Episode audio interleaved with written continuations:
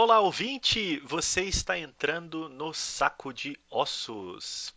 E este episódio tem a honra de receber o cineasta, roteirista, diretor e músico Marco Dutra. Aconteceu que essa entrevista foi feita no final de 2020. De lá para cá, muita coisa aconteceu, a pandemia piorou no Brasil e então essa entrevista ficou um pouco travada e só agora, passados alguns meses desde que eu e o Marco conversamos, é que eu estou conseguindo publicá-la aqui no podcast. Então, eu agradeço muito a paciência do Marco e a todos os ouvintes que vão prestigiar esse papo que eu adorei. Então, vamos lá, Marco Dutra.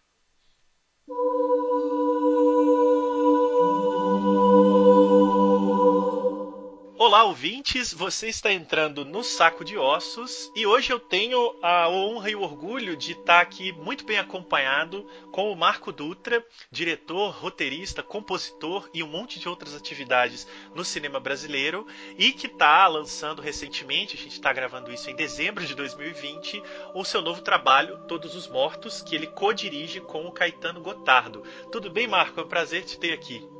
Tudo bem, é um prazer conversar, Marcelo.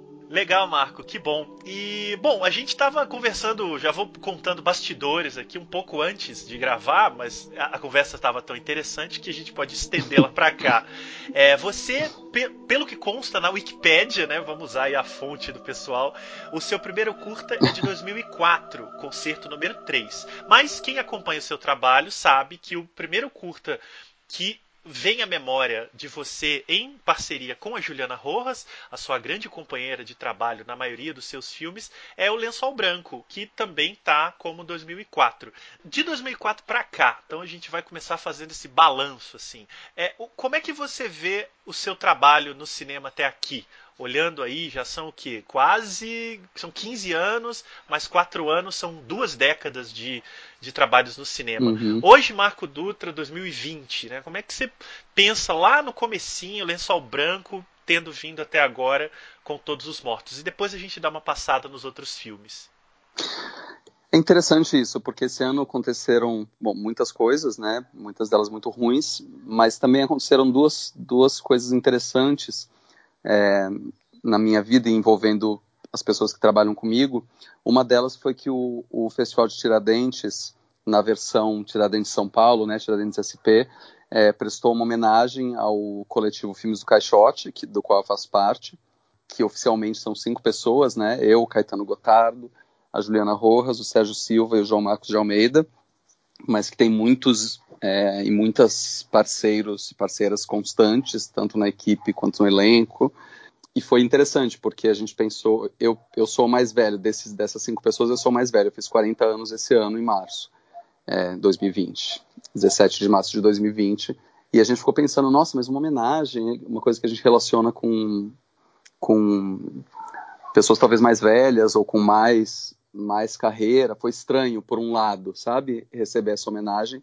Mas quando a gente juntou os filmes para mandar para o Festival de Tiradentes, que eles iam exibir no, nas plataformas dele, né, foi uma, foi uma versão online do festival, é, e a gente reviu os filmes, a gente quis especialmente dar atenção para os curtas do grupo, é, porque a gente sente que eles eram menos vistos ou mais antigos. Deu uma sensação de trajetória, sabe? Uma sensação de que, de fato, o tempo não pede desculpa, entendeu? É, é, passaram esses 20 anos, de fato, e de fato, ao longo desses 20 anos, a gente foi fazendo coisas. Algumas mais bem-sucedidas, outras menos bem-sucedidas, algumas que a gente ainda gosta muito, outras que a gente já não se identifica tanto com elas. Mas existiu isso, e foi interessante perceber essa sensação de tempo, sabe? Essa, essa essas cicatrizes que de alguma forma cada filme é, representa para gente como grupo e para mim pessoalmente também. Outra coisa foi quando eu estava eu tava submetendo um projeto para um edital em São Paulo e o edital pedia detalhes de onde cada filme passou e o que é, prêmios que ganhou e o que aconteceu com cada filme em detalhes e me tomou um tempo grande assim para fazer esse levantamento do que do, de cada filme onde passou como foi apesar de eu tentar registrar no IMDB, no IMDB principalmente, assim, eu não, não sei manipular a Wikipedia, não, não, não mexo na Wikipedia, mas, mas no IMDB eu tento deixar tudo atualizado porque eu sinto que é um lugar é, de informação também, sabe? Quando eu vou pesquisar, eu uso bastante o IMDB mais do que outras outras fontes. E é por causa disso eu acabei criando uma relação com os, os dados registrados ali no IMDb. Então eu tento manter, as coisas atualizadas. Mas eu fui me dando conta que várias coisas eu não tinha registrado ou não estavam registradas online e tal. E eu fui recuperando informações e fui vendo o acúmulo de informações. Assim, isso também me, me deu uma sensação, não sei dizer se uma sensação boa ou ruim, mas uma sensação de, de que de fato é isso. Os anos passaram, os filmes foram feitos e foram discutidos e outra geração apareceu, começou a fazer outros filmes e algumas pessoas começaram a me dizer que tal ou tal filme que, no qual eu trabalhei tinham inspirado a, a, os desejos, as vontades, a, enfim, tinham inspirado a, a criação das pessoas de alguma forma. E foi bom, é bom perceber isso, assim, eu nunca, eu não tenho falado mais isso, mas quando eu era mais jovem eu costumava dizer que eu nasci velho, assim, que eu tinha uma personalidade, uma alma velha. É, não sei se isso, é, se isso é bobagem ou não, mas, mas eu lembro que eu falava isso para os meus amigos, a gente dava risada e tal. E assim, eu não me sinto sem energia agora, não me sinto no fim de nada por hora, sabe? É, mas digo no, sentido de que eu estou trabalhando, estou com saúde, sou muito grato por essas coisas. Mas, é, mas eu sinto que sim, que teve um acúmulo aí, teve uma etapa, teve um, uma trajetória que, que é isso, é, é, é múltipla, é contraditória, né? Alguns filmes eu gosto mais, outros menos, é, mas eu consigo lembrar dos esforços, do investimento, da energia colocada em cada filme. Eu brincava com a Gabriela, Gabriela Amaral Almeida, quando a gente trabalhou junto, a gente falou, nossa, cada filme a gente deixa um órgão, né? Uma hora a gente morre, porque a gente vai perdendo órgãos. Aí ficou um rim ali, um fígado ali, um pedaço de cérebro ali, porque eles, eles demandam, né, um certo, uma certa energia e investimento. E, e é isso, e ver, ver que esses filmes ficam aí, estão aí circulando, estão sendo vistos, discutidos, me dá, me dá uma alegria, assim, um conforto. Legal. E também vontade de continuar fazendo filmes e coisas. O Marco citou aí a Gabriela, lembrando que ela foi entrevistada no episódio número 2 aqui do podcast. Então, quem quiser conhecer mais da Gabriela e, e ver o encontro desses trabalhos, é só depois dessa conversa escutar lá o episódio 2. Marco, para complicar sua vida, eu fui para o IMDB, já que eu estava usando a Wikipédia, né? E lá você coloca seu primeiro trabalho de 1999, né? O Three Shots, Nine uhum. Shots, como Marco Aurélio. Eu, uhum. nem, eu nem conheço esse trabalho. É, uhum. Imagino que seja bem de começo de carreira. 99, acho que você nem estava na faculdade ainda? Eu estava. Na verdade, tava o que aconteceu, você citou, você citou aqui conceito número 3 é registrado como meu primeiro curta, mas na verdade isso não é verdade. Se a gente for, considerar os curtas que circularam mais, feitos em película, finalizados, tal, tal, tal, sim, é, eu acho que o primeiro seria o Lençol Branco, porque a gente filmou em 2002 e por conta do, do tempo necessário, dos recursos disponíveis na ECA, porque era o nosso era o, era o TCC meu e da Ju, era o trabalho de conclusão de curso. E a gente filmou em 2002, mas por conta dos processos e, e das, como eu disse, a gente teve que fazer pausas, sabe, por conta de falta de recursos aqui e ali para de fato finalizar o filme.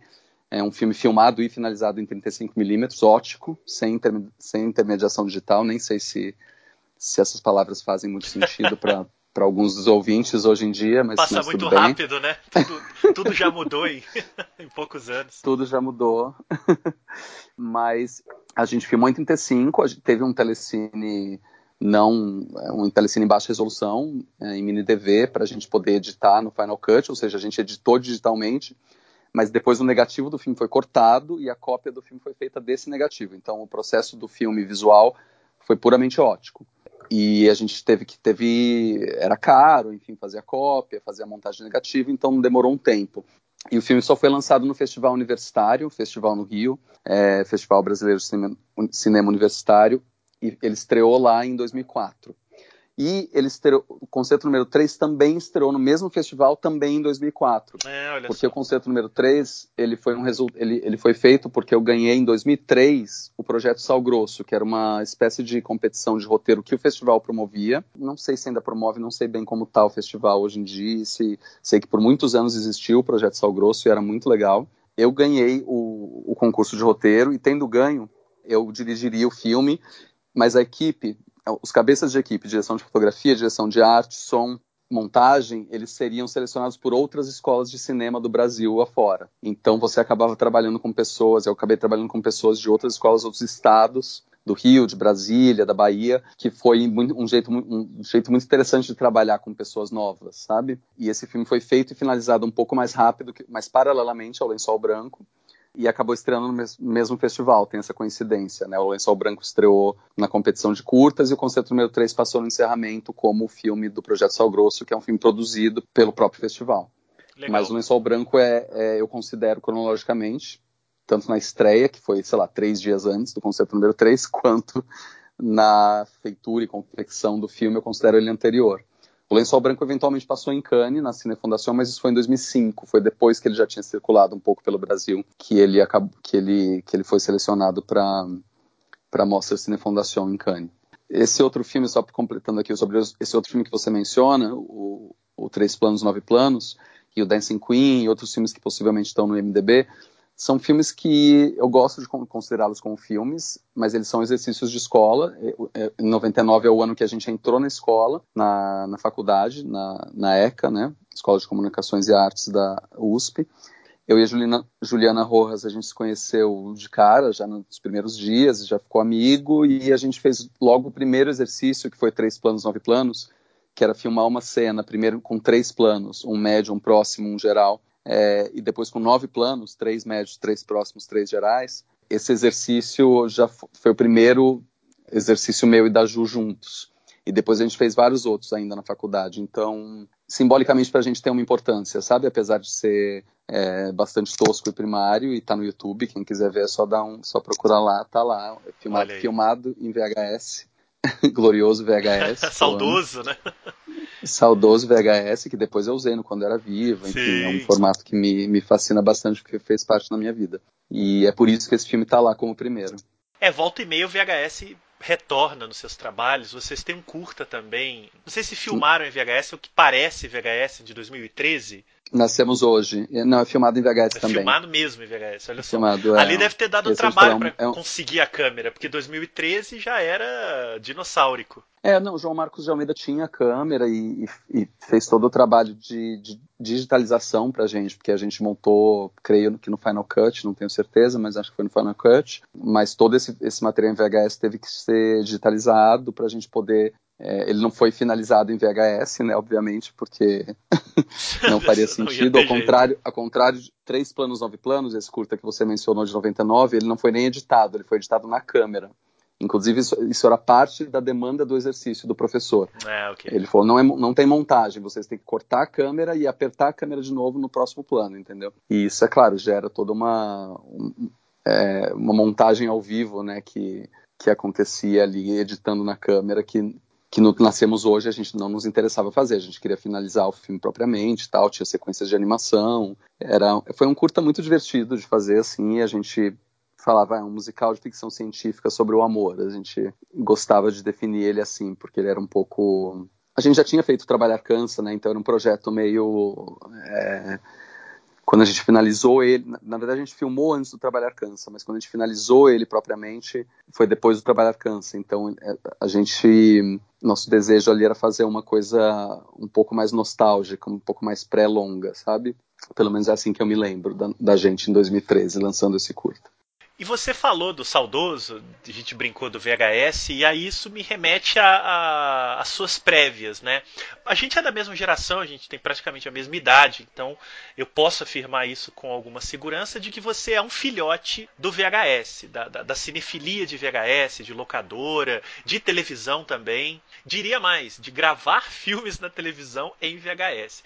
Eu queria saber como é que a sua cinefilia se formou nesse período e se você relaciona esse período ao seu trabalho posterior como realizador, roteirista, se uma coisa alimenta a outra, né? Eu estou perguntando isso, até explicando para o ouvinte, porque uma coisa que a gente ouve muito no cinema brasileiro contemporâneo de terror, né, dos últimos 20 anos, é que é uma geração que se formou num outro tipo de cinema, diferente das gerações anteriores, que se formaram nos anos 60, nos anos 70, em muitos casos, e fazem filmes que remetem esse período. E agora, nos anos 2000, a gente tem filmes que remontam a, a, algum imaginário muito construído nos anos 80 e 90. Então, essa é a origem da minha questão. Então, eu queria saber como é que é para uhum. você essa relação, a juventude do VHS e fazer cinema nos anos 2000.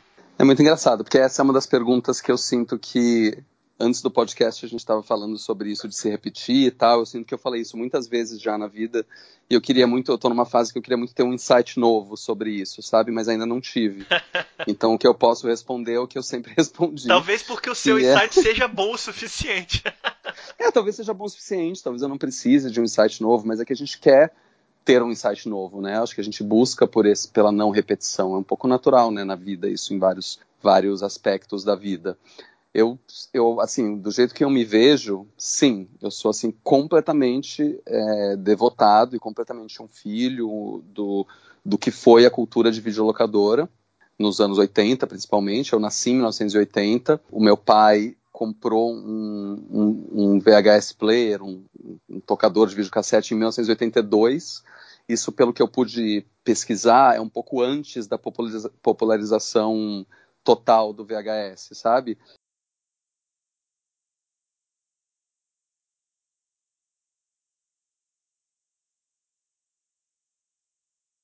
E é enorme, inclusive eu acho que eles têm ainda esse aparelho, acho que está na casa dos meus pais até hoje, é, esse primeiro aparelho, porque acho que minha mãe já quis jogar fora, e eu falei, não, joga fora, porque, enfim, tantas, mem tantas lá, né? memórias ligadas a esse é. aparelho gigante, que não, tem, não cabe em lugar nenhum, não tem onde pôr, porque é um negócio, é um negócio retangular, retangular, não, enfim, é um negócio... É, enorme, assim, meio que um trambolho. Pesado, um pouco né? um micro-ondas, sabe? Muito pesado, muito pesado, mas assim, do tipo, você fala, o que, que tem dentro disso que pode ser para tocar uma fita VHS que pode ser tão pesado? No entanto, era muito pesado. E não tinha controle remoto, não tinha nada disso, né? Você tinha que ir lá apertar os, os botões no, no aparelho. E meu pai trazia as fitas para eu e meus irmãos assistirmos, eu era o mais velho, era um período ainda que não tinha, por exemplo, no, no, Brasil, pelo menos não era o mercado legalizado totalmente. Você não conseguia. Existiam locadoras, as primeiras, mas você não, não conseguia alugar uma fita é, selada, como se dizia na época, uma fita oficialmente comercializada. Tinha muita pirataria e muito dessa pirataria era, era aceita como é o que tem. É, nesse primeiro momento, né, num, num primeiro momento de mercado, essas fitas chegavam meio sem capa, sem, sem, sem rastro. Isso bem no comecinho. É, uma vez eu falei isso numa entrevista e meu pai ficou meio bravo, porque ele achou que eu estava acusando ele de promover a pirataria Uau, e tal. E eu falei, não, não é isso. Eu estou só falando que eu pesquisei um pouco sobre o início desse mercado, no início dos anos 80 no Brasil, e eu sei que que existiam muitas, muitas locadoras, e eu me lembro de algumas delas que tinham um catálogo pirata, inclusive mais tarde, quando se, ofi se oficializou, teve uma campanha famosa da SIC Video ligada à Warner, que era o Exija Fita Selada. Você tinha que ver o selo na fita, o holograma, ali, o selo bem, com holograma, é. porque você. É, se você não tivesse isso, você podia estar vendo uma fita pirateada, e isso é pirataria, enfim, como a gente sabe como é até hoje. E só que no início não tinha, não tinha fita selada. O que tinha eram lugares, lojas que alugavam fitas sem capa, sem arte, sem descrição nenhuma. Você falava, ah, eu quero um filme para os meus filhos. A pessoa ia lá e pegava uma animação, uma coisa lá de criança e te dava fita, você levava para casa e assistia com seus filhos. Isso aconteceu no início. É, meu pai levava, voltava do trabalho com algumas fitas VHS e a gente assistia. E isso foi ao longo dos anos de 82, que eu não tenho uma memória real disso, é uma memória muito, muito vaga, porque eu tinha dois, dois a cinco anos, é uma memória muito vaga. A partir dos cinco anos eu tenho uma memória já um pouco mais específica. Eu lembro do meu pai chegando com Ghostbusters, com, com filmes mais do, da segunda metade dos anos 80, sabe? É, ou então até mais antigos, mas que já estavam populares na segunda metade dos anos 80, que é quando eu consigo me lembrar mais. É, eu me lembro de, por exemplo, assistir um filme que eu assistia obsessivamente, isso minha mãe tem uma narrativa muito boa sobre isso, que era A Bela Adormecida, da Disney, que é um filme de 59. Ela falava que eu via repetidamente. Eu, eu aprendi a manipular o, o, player, o videocassete, né? Eu botava a fita, eu via o filme, eu dava o stop, eu rebobinava e dava o play de novo, para ver de novo. e eu fazia isso entre dois e cinco anos. Então eu eu dominei ali aquele mecanismo muito complexo, né? Um tocador de VHS. Era complicado. Mais difícil que celulares hoje, aliás. pois é. Dominei esse mecanismo e, e ficava revendo a Bela Adormecida ad infinitum e eu pegava as figurinhas. Minha mãe tinha um altarzinho com umas figuras de santa, Fátima, Aparecida, enfim, ela tinha algumas figuras e eu pegava essas figuras e eu falava, essa aqui é, são as fadas, essa aqui é a Malévola. Eu fazia ali um teatrinho com as, com as figuras é, católicas que minha mãe tinha nesse altarzinho, emulando a Bela Adormecida. Então isso é uma história bem, assim, é, se eu fazia isso, eu provavelmente já estava tentando entender ali o que, que era contar uma história, encenar alguma coisa, provavelmente nessa tenridade eu devia estar tá brincando com esses conceitos, é, se eu fiz isso foi certamente devido ao, ao VHS e à cultura de levar fitas para casa, porque eu ficava, era uma criança, eu ficava em casa, tinha lá TV com, com não sei o que tinha, tinha o Bozo, tinha eventualmente a Xuxa, essas coisas, mas, mas me interessavam mais os filmes. Eu me lembro de ter uma espécie de senso crítico, uma espécie de tipo, não gostei desse filme por causa disso, disso e disso, e gostei desse filme por causa disso, disso e disso. Então eu, eu tinha uma, uma hierarquia ali, um método que eu, que eu tinha interno, que eu já não, não consigo lembrar com perfeição, para entender o que, é que, o que é que eu gostava e o que é que eu não gostava. Quando as locadoras começaram a se espalhar pelo, pelo Brasil e por São Paulo, é, a gente morava no bairro de, da Água Fria, que é na zona norte de São Paulo. É, meus pais ainda moram lá, inclusive. E só ali na, na, área em que a gente morava tinha cinco ou seis locadoras que eu podia ir a pé para cada uma delas. Ou seja, era tanta, tanta possibilidade de escolha, eu era sócio de todas elas e eu sabia qual é que tinha o melhor acervo de terror, qual que tinha o melhor acervo de clássicos, qual que tinha o melhor acervo de filmes nacionais. Eu, eu mais ou menos lembrava dos acervos, sabe? Sim. E ao longo dos, do, da segunda metade dos anos 80 e dos anos 90, é, eu, eu me guiei, assim, eu era assim, era ir para o colégio de manhã, na volta do colégio, passar em uma delas e pegar no mínimo dois filmes, assim. Para mim pegar um filme era meio era pouco ambicioso. Às vezes eu saía com cinco filmes assim na mão, quando eu estava empolgado, mas eu sempre levava mais de um. E eu acabava vendo muito filme no período da tarde, assim, e aí eu acabava fazendo minha lição de casa de noite, que, que meus pais não, não gostavam muito. Às vezes eu invertia, às vezes eu me livrava da lição de casa na, à tarde e via os filmes à noite, mas o fato é que a minha vida por um longo tempo foi ir para a escola, fazer a lição de casa e ver filmes.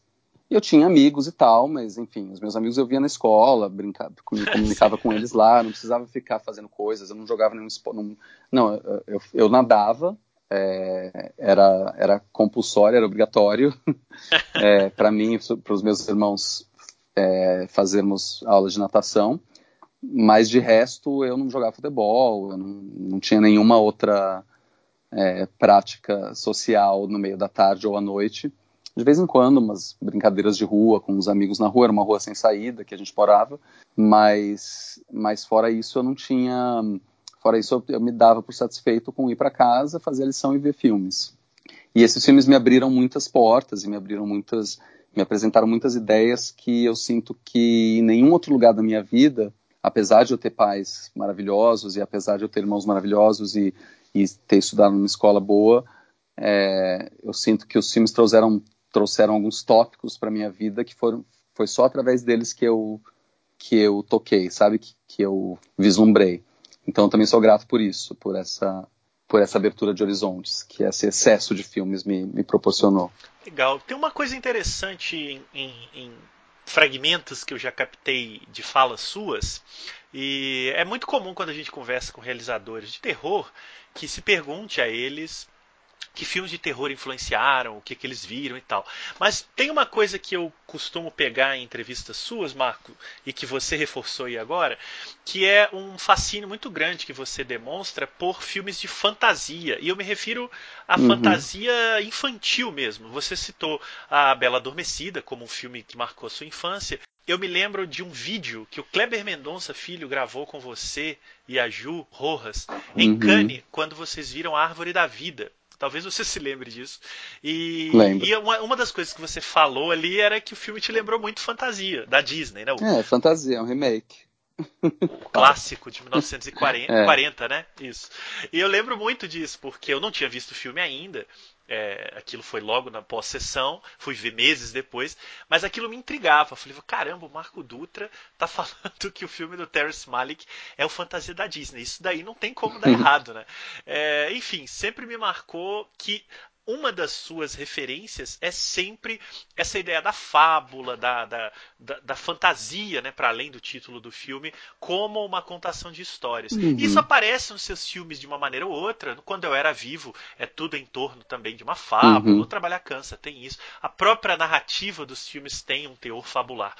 Enfim, eu estou mais puxando o assunto. Você, além do terror, vê essa ideia da fábula, do infantil, presente nos seus trabalhos, mesmo os trabalhos muito adultos e sombrios que vocês fizeram ao longo dos anos? Sim, sim, eu vejo.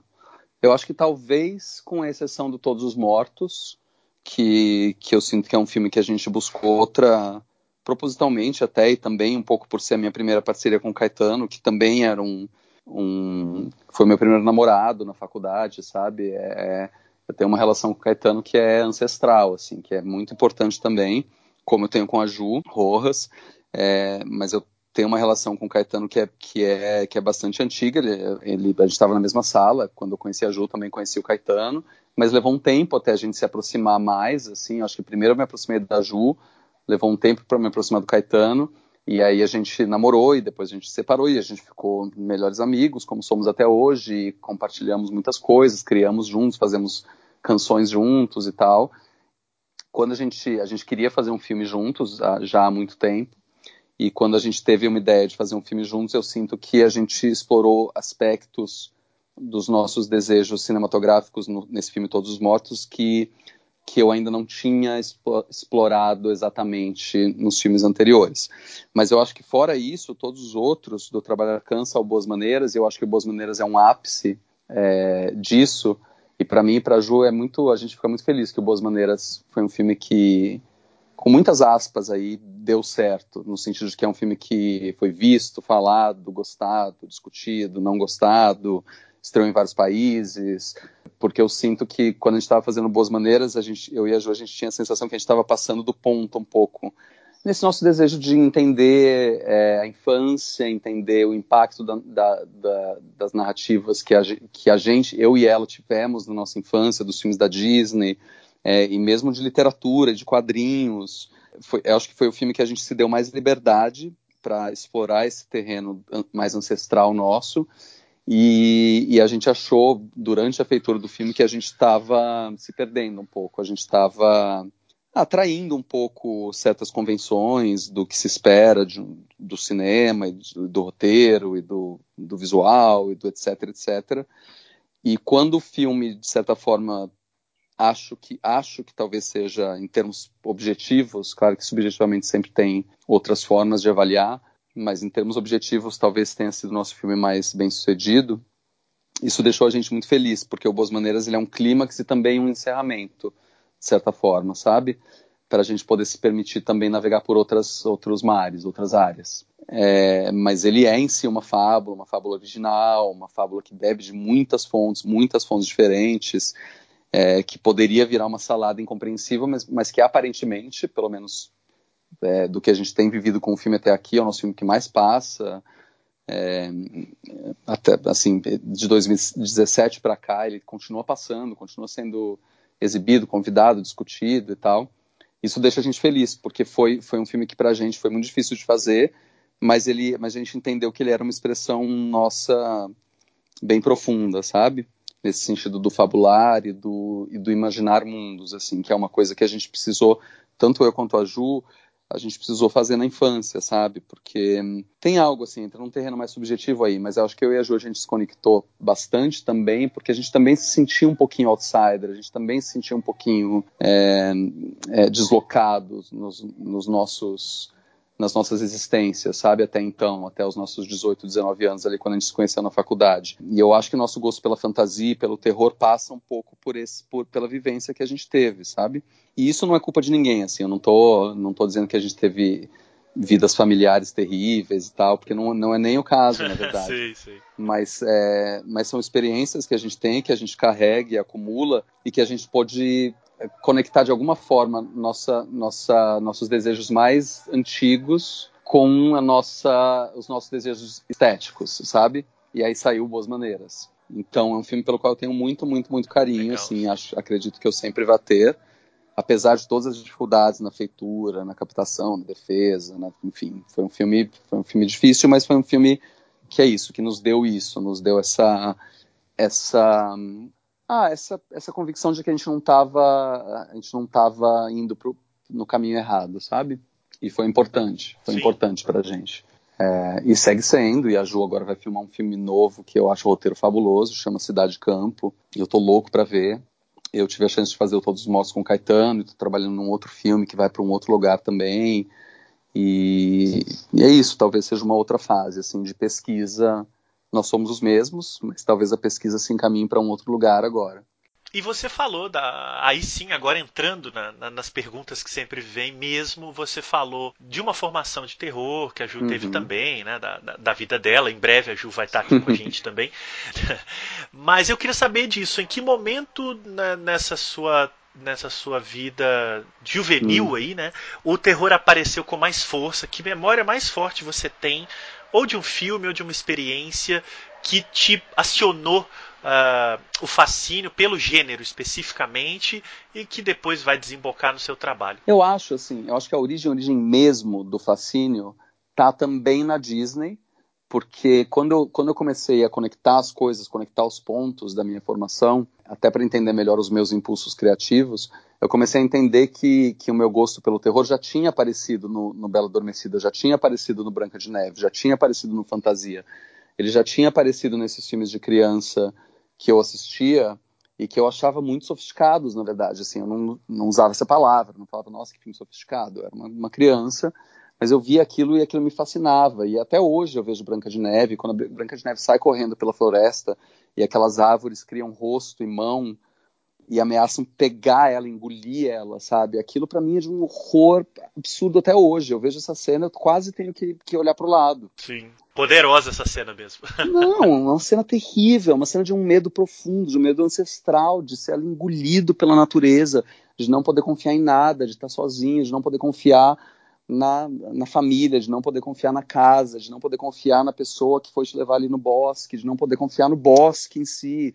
Ou seja, uma solidão absoluta, profunda, e uma cena feita com uma tremenda paixão por esses animadores e essas animadoras que estavam ali nos anos 30 na Disney, e que, e que até hoje me causa impacto.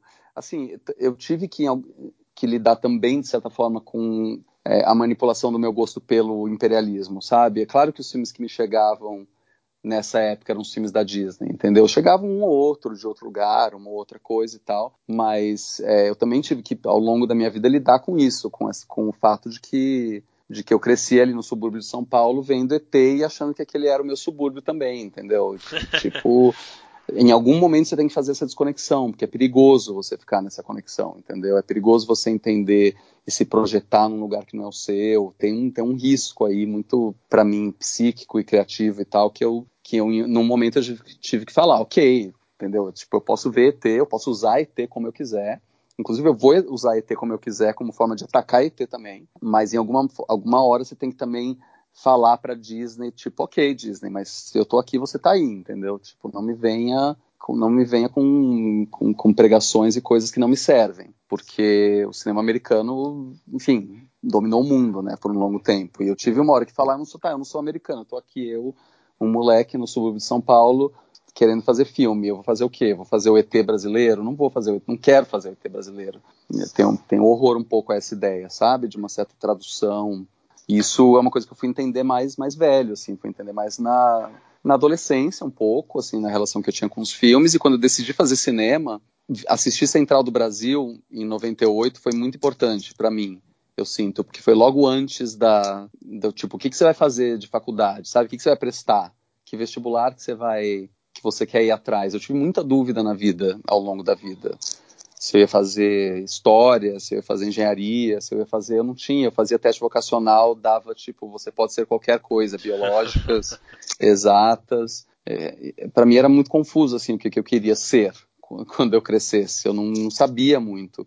Quando eu decidi de fato fazer cinema, e eu coloco o Central do Brasil como um, um ponto interessante de, de virada, porque foi no exato momento do, do vestibular ali, dessas decisões, e de ver que tinha um filme super popular, é, brasileiro que chegava, é, não só chegava a mim, porque eu era um rato de locadora, eu, a, a mim chegavam várias coisas chegava o Bressani, que eu já tinha visto, por exemplo, algumas coisas do Bressani, mas o, o, Central do Brasil chegava meio que aos meus pais, chegava meio que a todo mundo, de alguma forma, sabe? Eu vi Central do Brasil numa pré-estreia com o meu pai, no então Espaço Unibanco, na Rua Augusta. A gente dirigiu, saiu de carro, falei, nossa, vai ter mais pré-estreia, eu vi no jornal, vamos lá, pai, vamos ver, vamos ver. Meu pai foi comigo, a gente foi dirigindo até Augusta, foi lá assistir o filme. E eu lembro muito do, eu gostei do filme, gostei bastante até, não é um dos meus filmes preferidos do mundo, mas gostei muito. Mas eu lembro do meu pai ficar tremendamente emocionado com o filme. Eu lembro disso ter uma certa importância para mim também, sabe? De ver que, que, que existia um universo possível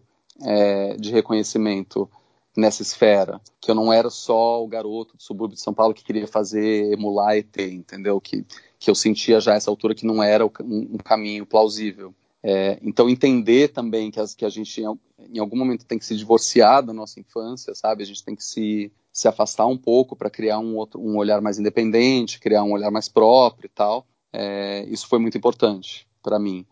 Faz sentido essa resposta? Claro como, faz, ora. É, mas assim, mas teve, tem um PS que eu quero contar, porque no caso do horror específico, eu lembro muito especificamente da história. Uma prima minha mais velha que eu chegou dizendo que ela tinha assistido A Volta dos Mortos-Vivos Return of the Living Dead, um filme dos anos 80. É um filme de zumbi. zumbi é, o Deno, enfim... é o Deno Bannon, não é? Não é esse? Deno Bannon, ah, creio que sim. Creio que sim, salvo engano. E teve uma sequência também, que agora não lembro quem, quem foi que fez. Mas um filme, enfim, não, não me tinha chegado o Romero ainda, por exemplo. Quer dizer, me tinha, me tinha, minto. Tinha chegado o Dia dos Mortos. Dia dos Mortos é um filme que eu já tinha visto, mas eu não tinha visto os dois primeiros da série de, de filmes é, de zumbi dele minha prima chegou e começou a narrar esse filme em que as pessoas eram afetadas por um gás e tal, e começavam a comer cérebro. E eu fiquei muito fascinado por, por ela me contando o que era o filme. E eu lembro que eu falei, tudo que eu quero na minha vida, eu devia ter o quê? Esse filme é de 87, 88, eu acho, por aí, eu devia ter uns 7, 8 anos. 8, talvez, considerando o tempo do filme chegar em locadoras no Brasil. É, e eu lembro que eu, que, eu, que eu ouvi aquilo com um fascínio tão, tão absurdo. Eu lembro da situação, lembro, a gente estava numa festa de família, num jantar, é, no jantar, numa festinha de aniversário de alguém, um, um tio, uma tia, e essa prima me contando, e contando, e contando os detalhes do filme. Eu falei, nossa, mas eu não posso, eu não posso. Me deu o que as pessoas chamam de FOMO, Fear of Missing Out. tipo, eu, tipo, eu não posso não ver esse filme. Eu, não, eu, que sou uma pessoa que vai à locadora e aluga todos os filmes, eu não posso continuar sendo restri restringido pelos meus pais na prateleira de horror. Eu não posso, eu preciso poder acessar tudo. Tudo exceto talvez o pornô, porque tinha uma salinha especial do pornô nas locadoras também. E essa eu entendia que eu, eu entendi o tabu da sala pornô também. Entendia que aquela era inacessível mesmo.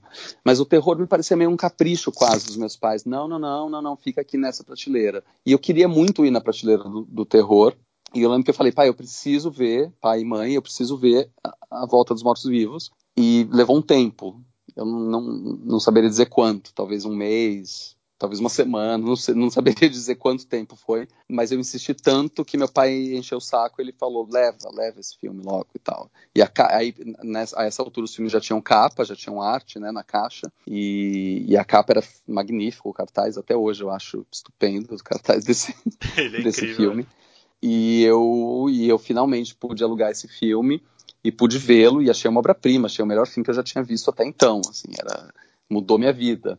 É muito engraçado, eu tenho até hoje um carinho enorme por esse filme, não tá na minha lista de, nossa, melhores filmes que eu já vi na vida, acho que eu fui entendendo com o tempo o lugar desse filme, mas para mim ele teve um lugar muito importante, porque ele, ele abriu uma porta ali de uma certa violência encenada e de um certo horror para qual eu já me sentia preparado. Eu, eu, me sentia atrasado, na verdade. Eu sentia que, na verdade, eu já tinha que ter conhecido aquilo talvez um pouco antes. Então, quando eu vi esse filme, e além do que tem um, um senso de humor enorme esse filme, né? Sim, ele é Então, para mim também, o terror e o humor andam juntos um pouco, sabe? Acho um pouco difícil de dissociar, pelo menos na minha perspectiva. Então, entender que esse filme tinha o horror, e tinha o humor, e tinha a fantasia, e tinha a música, e tinha ali todos os elementos, foi muito importante, sabe? Foi tipo.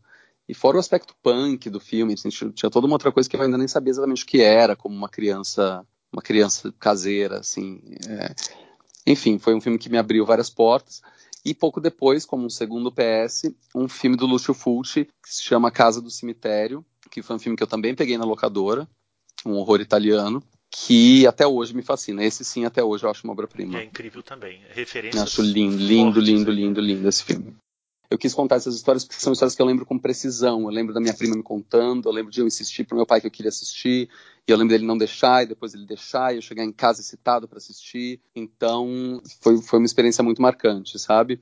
E na verdade, o, eu falei do Dia dos Mortos, do Romero, o Dia dos Mortos eu peguei depois do, do, do, Volta dos Mortos Vivos. Foi porque eu lembro que ele estava meio perto ali na prateleira, eu gostava da capa também, e eu acabei pegando esse que é o terceiro da, da, dos filmes do Romero nesse gênero, mas esse é um filme que demorou para eu entender. Quando eu assisti eu não gostei, quando eu assisti criança eu não gostei, achei ele um pouco difícil de entender, difícil de seguir, foi um filme que eu fui gostar mais adulto o Return of the Living Dead ainda tinha um ícone do gênero ali, desse gênero mais B do terror, que era a Linnea Kigley, né? Que na, a gente ah. na época não, não captava, mas fez não, vários filmes, ideia. né? E, e, era essa, se tornou um pouco essa imagem bastante imediatamente ligada aos filmes de uhum. terror de zumbis com mais humor, com mais irreverência, né? uhum. né? Tava muito presente ali, eu lembro bem especialmente dela no filme. É, isso é, é maravilhoso isso, porque aí você vai, quando você mais adulto consegue analisar com uma perspectiva histórica que uma pessoa de 7 anos, 8 anos, 9 anos não consegue ter, porque não tem nem história na vida da pessoa direito ainda. Isso. É, mas quando a, gente, quando a, gente, vai ficando mais adulto e vai entendendo, a gente começa a entender os motivos por que, que aquilo cativou a gente tanto, né? Exatamente. Da onde é. que veio essa paixão. E isso é fascinante também de entender e eu tenho um enorme respeito por esses filmes. É que se ali aquilo estava começando para o nosso olhar, para aquelas pessoas aquilo já era uma praxe. Então as pessoas já eram símbolos uhum. daquilo. O Denobeno já já era conhecido, a Linnea Kigley já era uma figura que estava brincando consigo mesma, né? A, a inocência Sim. é nossa, né? Não é mais do filme. Isso, a inocência é, nossa. Isso é um barato. Assim. A inocência é nossa. É. É, Marco, é lindo isso. E aí, o, já que você está falando da relação com o terror, eu vou tentar trazer isso para você, para o seu trabalho. Quando você e Juliana começaram, vamos pegar cronologicamente, como você bem pontuou, o Lençol Branco, 2004, 2005. O terror no Brasil estava num hiato, né? não em produção, porque mesmo que com pouca coisa, a produção ela é contínua, ainda que uhum. variando a quantidade, a qualidade, a técnica, mas na recepção.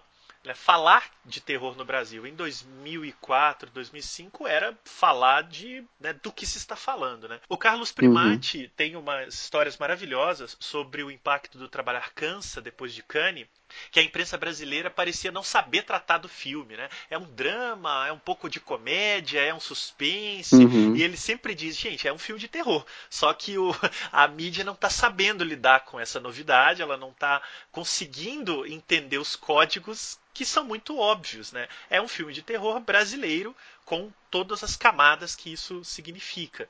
É, isso vai ficando mais explícito com o tempo, vocês batem muito nessa tecla, depois os filmes vão ficando mais é, fáceis de serem aprendidos por essa mídia, né? não acho que os filmes fiquem mais fáceis, mas a mídia já vai se acostumando com o estilo, outros filmes aparecem, essa coisa toda.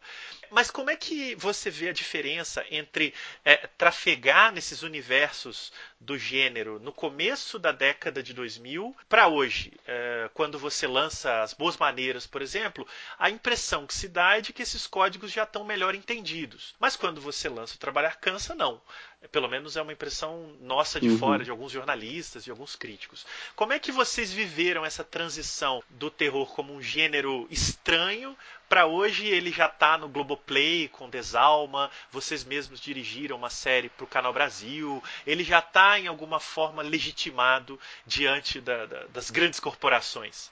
É, é difícil assim, porque eu sinto que eu e a Ju, a gente teve eu e a Juliana Rojas, assim, especificamente quanto ao trabalhar cansa, a gente já tinha feito alguns curtas antes, e o Lençol Branco, especialmente, foi um curta que circulou um bocado, foi aos festivais, gerou debates e tal, e a gente falava que a gente quis fazer o Lençol Branco porque a gente queria fazer um curta de terror, como trabalho de conclusão de curso, e aí muitas pessoas na, na plateia levantavam e falavam, mas por que vocês falam que esse é um filme de terror? Vocês estão diminuindo o filme, esse filme é um filme tão bonito, sobre maternidades. E já naquela época a gente eh, foi um pouco uma, uma espécie de choque, porque a gente tinha que lidar com o fato de que a gente estava defendendo o filme de um jeito que não era o jeito que as pessoas recebiam o filme. O que eu comecei a entender é que assim, eu não tenho como controlar o jeito que as pessoas vão receber o filme. As pessoas vão receber o filme do jeito, do jeito que elas vão receber o filme. É, uma pessoa que vai falar, não falem que o filme é de terror porque vocês estão diminuindo o filme, provavelmente é uma pessoa que talvez não goste muito de filmes de terror ou que acha que, filme, que falar que um filme é um filme de terror é de alguma forma é, menos elegante do que falar que o filme é um drama ou sei lá, sei lá o que, que outro gênero é mais nobre. Eu, assim, de novo voltando para a cultura de videolocadora, para mim não tinha aqui entre os gêneros. Tinha lá o drama, que para mim era o genérico. Era assim, se você tá com vontade de uma coisa meio que, meio que um pouco de tudo, pega lá um drama. Mas se você quiser ser mais específico, aí você tinha que ir para ficção científica, para o suspense, para o thriller, para o terror, para o musical, para o animação, para o nacional, que era um gênero também, para o épico religioso, que era um gênero que eu adorava essa prateleira, épico religioso, todas as fitas eram todas as fitas eram duplas. É impressionante. Eram todos os filmes tinham três horas e meia, eram duas fitas. É isso mesmo aquelas fitas gordas, assim. E, inclusive, é, mas mesmo isso na minha infância, mas também depois, quando saiu a lista de Schindler em VHS, também era uma fita gorda, uma fita de, de, de duas fitas, um, um filme com dois VHS, porque não cabia o filme em um VHS. Assim, para mim, não tinha, não tinha qual era o melhor gênero o pior gênero, não existia isso. Eu sentia que drama era um lugar em que as pessoas conseguiam entuchar mais coisa, porque se um filme não tinha, obviamente, um, uma pessoa com uma serra elétrica decapitando pessoas, então aí se ele tivesse isso, ele seria um filme de terror, mas se ele não tem, obviamente, um elemento óbvio nesse sentido, vai pro drama. Na dúvida, joga no drama. Por isso que a prateleira drama era maior, tinha um monte de filme, um monte de, de prateleira com drama e as prateleiras dos outros gêneros eram um pouco menores. Mas é porque as pessoas apostavam um pouco mais em algumas cartas, no caso desses filmes, entendeu? Uma coisa que eu nunca comprei foi a cartilha dos gêneros. Para fazer um filme de horror, você tem que dar 13 sustos ao longo de uma hora. E filmes de terror não podem ser longos, eles têm que ter uma hora e 22 e eles têm que ter ao no, mínimo um susto por de, a cada 10 minutos. Tipo, isso para mim é sempre uma bobagem, é sem, sem sentido, que eu nunca comprei, mesmo, mesmo jovem, assim, achava isso uma bobagem. É, essa história de fórmula do gênero, sabe? Claro que o gênero tem algumas expectativas, que as pessoas têm. Se eu vou ver um filme de terror, eu espero um, um pouquinho disso. Se eu vou ver um musical, eu espero um, um pouquinho de pessoas cantando. Tipo, você tem a expectativa. Mas a expectativa, é, subverter essa expectativa também é parte da brincadeira do cinema, sabe? E alguns dos melhores filmes da história são filmes que subver, sub, justamente subverteram as expectativas das pessoas, sabe? Então eu sinto que enfim, não sei, não sei, me perdi um pouco agora. que, que, qual era a pergunta? Você está respondendo ela nessas lembranças, essa transição que vocês viveram né, da recepção dos filmes, dessa pergunta na faculdade a hoje exibir as boas maneiras mundialmente e isso aparentemente não aparecer mais como algo pejorativo, né? o fato de ser um filme de terror. Por exemplo, o, o Silêncio do Céu, um dos filmes que eu dirigi, está na Netflix. E ele está lá como um drama. Não, minto, ele está lá como um thriller, se não me salvo engano. Ele poderia estar tá lá como um drama, ele poderia estar tá lá como outras coisas, mas ele está lá como um thriller por decisão da Netflix, não minha. E aí eu, eu, eu, entendo assim também que tem uma certa autonomia das pessoas e dos mercados e das. Enfim, especialmente das pessoas, eu acho, nas maneiras de classificar, onde elas colocam, em que prateleira elas colocam os filmes que é delas. E assim, coloca onde você quiser o filme, entendeu? Isso não é do, não é do meu campo, porque eu acredito que, é, que, que na gênese do, da, da delícia do cinema tá uma mistura de gêneros. E aí voltemos ao Branca de Neve, musical, de horror, animado, engraçado, para crianças, é meio que um pouco de tudo, sabe? Ali. E foi como eu cresci, assim, eu cresci um pouco sentindo, tipo, um filme de terror pode ser também uma comédia. Você não tem que eleger um gênero fundamental, sabe? Eu acho que eu, eu, eu, cresci com a lógica de gêneros, porque era a lógica das prateleiras de videolocadora, mas com o tempo eu também fui criando uma certa autonomia para falar, não entendo porque este filme está classificado como tal, porque eu mesmo estava criando minha própria, meu próprio jeito de absorver esses filmes. É, então, assim, se o Trabalho Câncer é visto ou não como um filme de terror, como eu e a Ju tínhamos passado pelo, pelo lençol branco, lidando com as mesmas questões, mas esse filme não é de terror? Ah, mas é, mas não é, mas é, mas não é, mas não tem gênero, tem gênero a gente estava um pouco mais preparado já na época do, do Trabalhar Cansa. E de fato, Trabalhar Cansa talvez não seja um filme tão assustador, não é um filme que tem sustos, é um filme que flerta com o sobrenatural, mas mais no terceiro ato, sabe? Até, até ali ele evita o sobrenatural. Então eu deixo, deixo na mão das pessoas assim o jeito que elas vão, vão classificar isso tudo.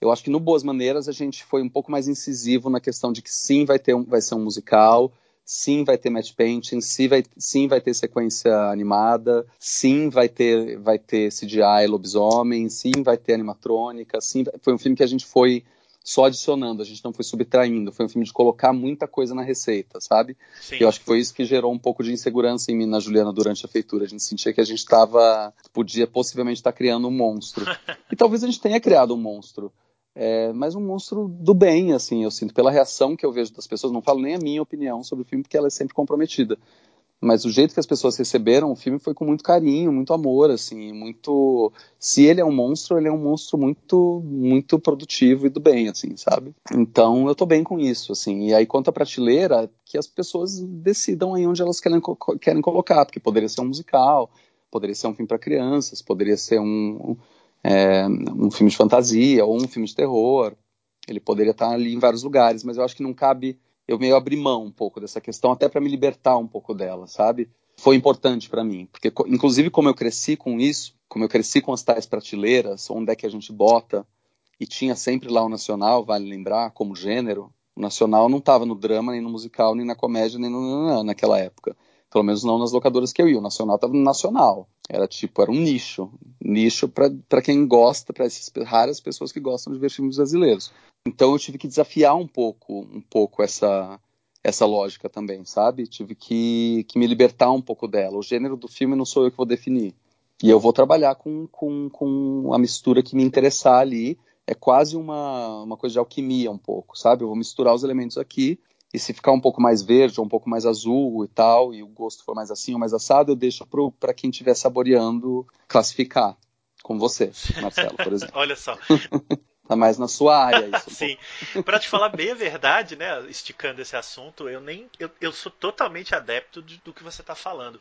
A classificação ela é diminuidora, muito mais do que dizer que um filme não deveria ser o tal gênero como você ouviu aí na época da faculdade.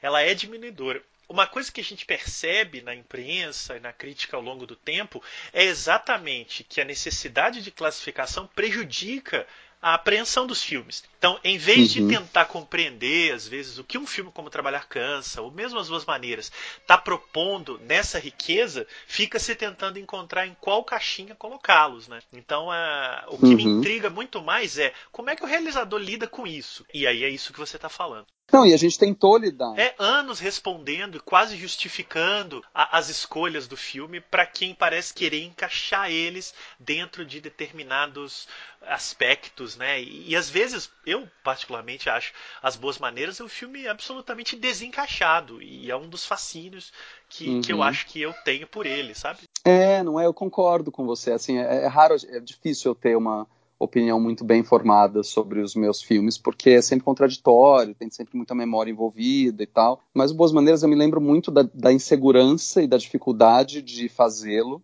de concretizar o filme, materializar o filme, e da boa resposta. Isso foi muito, encorajou a gente muito, porque a gente sabia que a gente estava é, passando de algumas fronteiras ali meio meio chatas de passar, sabe? No termo da mistura de gênero, no sentido da mistura de gênero e tal. E eu sei que muita gente, muita gente também acha que o filme não faz muito sentido, que o filme é desconectado da realidade, ou que o filme também já li, já li muitas respostas negativas ao filme. Não quer dizer que o filme é unânime. Nada é unânime, né, no fundo. Mas pra gente, o fato de que ele teve, em geral, uma aceitação das pessoas, deixou a gente se sentindo menos, menos maluco, menos sozinho, sabe? Claro, claro.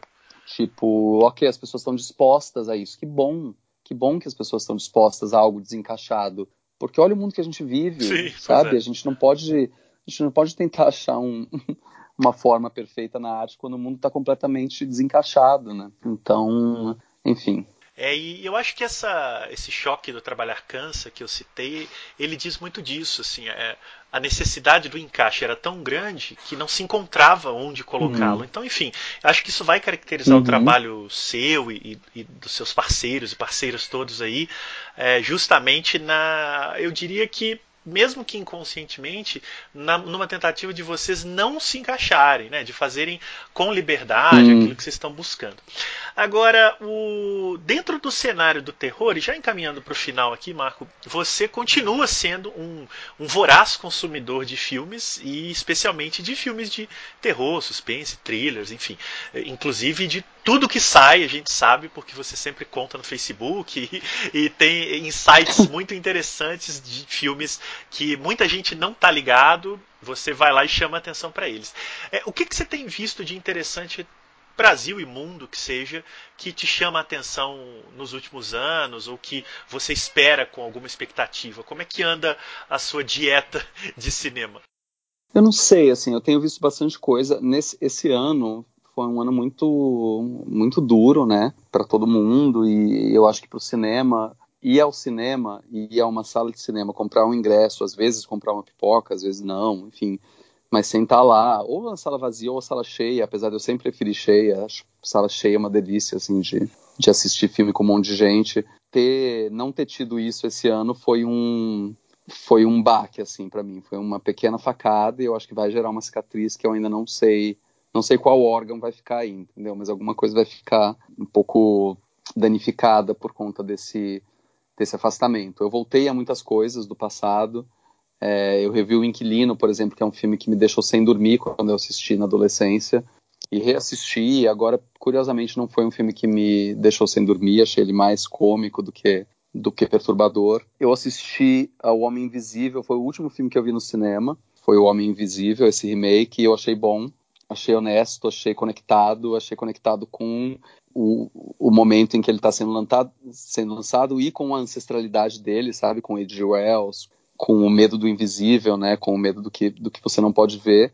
Mas eu confesso que eu acho que fora isso, eu tenho, eu tenho me dedicado mais a ver comédias e musicais. Outro dia eu maratonei os filmes do Albert Brooks, por exemplo, que eu vários anos não tinha visto, que são filmes são meio que comédias românticas de alguma forma, um pouco, um pouco subvertidas, mas eu tirei um pouquinho o pé do, do meu do meu desejo mais do meu da minha ligação mais mais fundamental com a fantasia, sabe? Eu andei andando por outros terrenos. Talvez seja um pouco frustrante essa resposta, Não, assim, porque eu queria poder apontar o, o, rumo da fantasia e do horror, mas eu acho que eu pessoalmente, enfim, eu falo eu pessoalmente, mas a verdade é que eu vejo isso nos meus amigos também, vejo isso na minha família. A gente tem vivido tantos tantos horrores diários, sabe, com, a, com perdas de pessoas próximas e com ameaças de perda e com cuidado da pessoa que eu sinto que eu não consigo, eu não consigo ainda traduzir, sabe? É, eu, eu descubro às vezes que eu me conecto mais com a fantasia e com o horror quando eu estou numa situação é, de existência um pouquinho mais confortável e permissiva, sabe? Sim, sim tendo vivido, vivido coisas tão, tão duras e tão difíceis esse ano, eu naturalmente fui gravitando em outra direção. E é um pouco isso, assim, eu não sei, é, eu não sei muito o que dizer, sabe?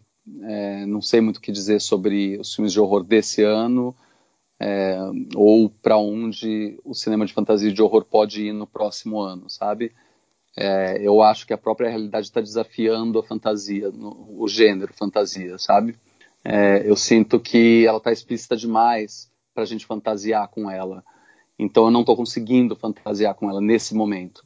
Isso não quer dizer que daqui a pouco não vá, ano que vem não vá virar a mesa e acontecer uma revolução no horror e tal. Mas eu hesito, hesito em, em pontuar é, nesse exato momento presente qual é o, o, o, horror mais forte ou o caminho mais forte do horror. Inclusive, eu tentei ver algumas coisas que saíram aí na Netflix e tal.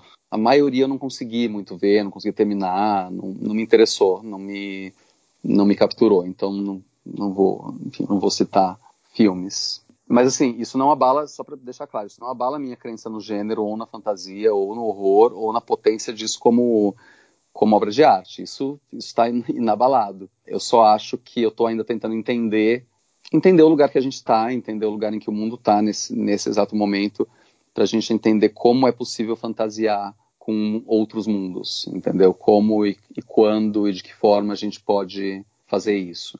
Eu tô, eu tô escrevendo para só para dar um exemplo disso, eu estou trabalhando numa adaptação do de um romance chamado Enterre Seus Mortos, um romance brasileiro da Ana Paula Maia.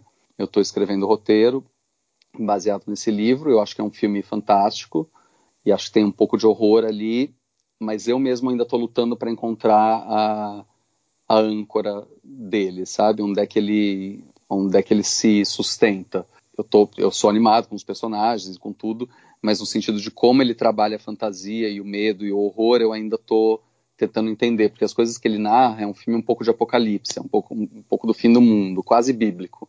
Na verdade, apesar de ele ter elementos de fantasia e de horror, ele é quase, na verdade, um épico religioso de três horas e meia, entendeu? Eu estou entendendo isso.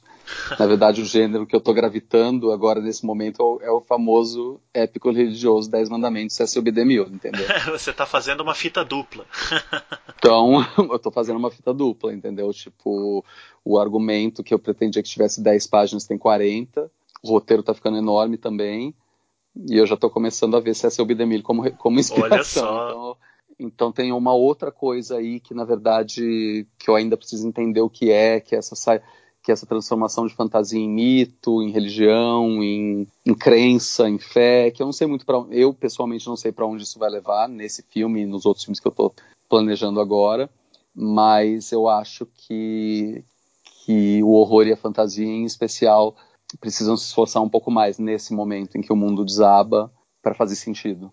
É, eu ia te perguntar exatamente isso, eu acho que você trafegou na questão, mas caso queira complementar.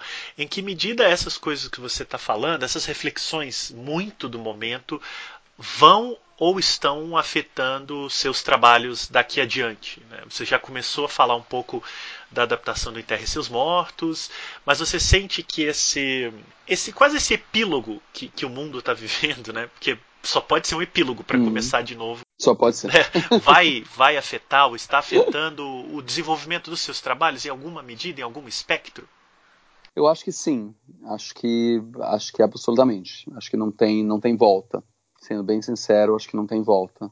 Para mim, pelo menos. Sim, sim. É, muita coisa do que eu tentei ver Tentei ver, eu assisti ontem, ontem, antes, não, ontem à noite eu assisti The Prom na Netflix, que é baseado no musical da Broadway, que eu conhecia já, porque eu, porque eu sou fã, o maluco dos musicais. É, musical mediano da Broadway, mas, mas, é, mas com alguma algum poder cômico, na verdade. Era engraçado e tinha uma certa bagaceira assim envolvida no, no musical que eu não assisti ao vivo, mas eu ouvi o disco, vi as é, essa relação com musicais de palco é muito curiosa, porque quando eles acontecem com teatro em geral, na verdade, quando eles acontecem fora do país, de um jeito que você não pode assistir, você vê o que você pode, né? Você vê vídeos, você vê cerimônias, você vê trechos na internet, você lê o texto, você ouve o disco mas você não tem, nem sempre, eu já tive algumas experiências reais no teatro, mas nem sempre você pode ir lá e ver as peças. E, e eu sou muito apaixonado por teatro, e por, por teatro musical especialmente. E esse The Prom era um musical divertido virou esse filme da Netflix, que é um filme completamente. Você vê de onde ele vem, mas ele não tem, ele não está ancorado num lugar real, entendeu? Mais. Ele é um filme de nostalgia, ele é um filme de engano, de alto engano, talvez. Ele é um filme, mas ele não é, ele é um filme um pouco plástico no sentido de, de ele é frágil, sabe? Ele não está ancorado numa não está ancorado em nada, assim. Eu sinto que ele é um filme que você sopra e ele vai embora, sabe? É, e eu, isso é um musical, para falar de um filme musical. Eu sinto que tem muita gente falando, ah, é pior que Cats, mas Cats eu não acho ruim, porque Cats eu acho que tem uma âncora é, tipo, eu sei que é polêmico isso, mas eu, eu não odeio o filme de Cats, entendeu? Não, não consigo, porque eu acho que ele está ancorado num desejo específico ali, que pode ter dado errado, mas eu prefiro que saia pela culatra o tiro, mas que seja um tiro, entendeu?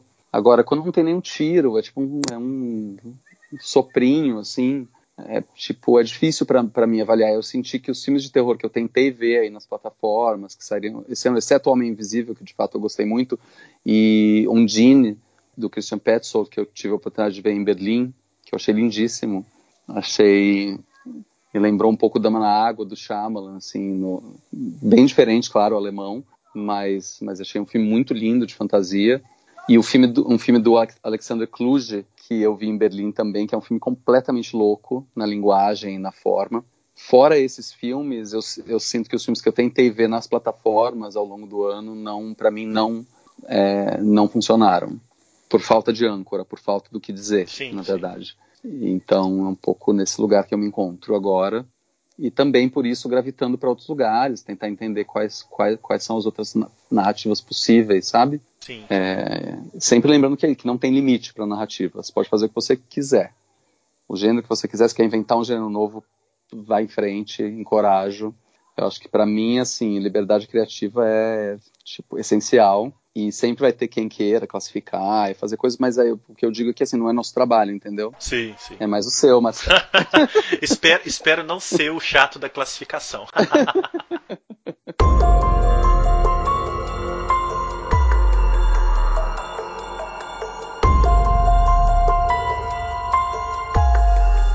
Marco, é isso. Muito obrigado pela atenção, pela conversa. Foi bem legal a gente ter um, um papo aí bastante ligado ao contemporâneo, às coisas que estão acontecendo no mundo, porque é inescapável. Então eu desejo que é, esse epílogo não prejudique as suas criações e que elas venham com mais potência ainda e dentro de todos esses horrores reais que a gente está vivendo. Mas é isso. Te desejo muito sucesso e muita saúde aí daqui para frente. Obrigado, foi ótima conversa, me fez bem. Marcelo, agradeço por esse convite. Foi muito divertido e leve e, e saboroso. Gostei muito. Espero que as pessoas ouvindo gostem também. Maravilha, obrigado. E lembrando que os filmes do Marco uh, estão por aí, né, Marco? Acho que o pessoal pode encontrar alguns deles em serviços de streaming. Confesso para você que como eu já vi eles várias vezes, eu perdi um pouco a pista. Mas quem quiser encontrar, tem alguns, né, para alugar no YouTube, tem alguns sim, espalhados. Sim. Como é que tá isso? Tá, tá. O, o Silêncio do Céu tem na Netflix. É, esse é o mais, o mais fácil de lembrar, porque, porque, porque ele foi comprado pela Netflix, mas o, o Trabalhar Cansa e o Boas Maneiras dá para encontrar em qualquer, qualquer outra plataforma. Eles estão disponíveis. O Quando Era Vivo pode ser um pouquinho mais chato, porque ele vive entrando e saindo de plataformas. E o Todos os Mortos, ele está em cartaz nos cinemas agora, mas eu sei que muita gente não está indo ao cinema. Eu mesmo estou hesitando em ir ao cinema. Então, enfim, eu digo que ele está em cartaz no Brasil, mas entendo a limitação disso e digo, mas digo que em breve, em janeiro, possivelmente ele já vai estar disponível nas plataformas digitais também, o nosso novo filme Todos os Mortos. Então, eu diria que sim, diria que é até relativamente fácil de encontrar os, os trabalhos.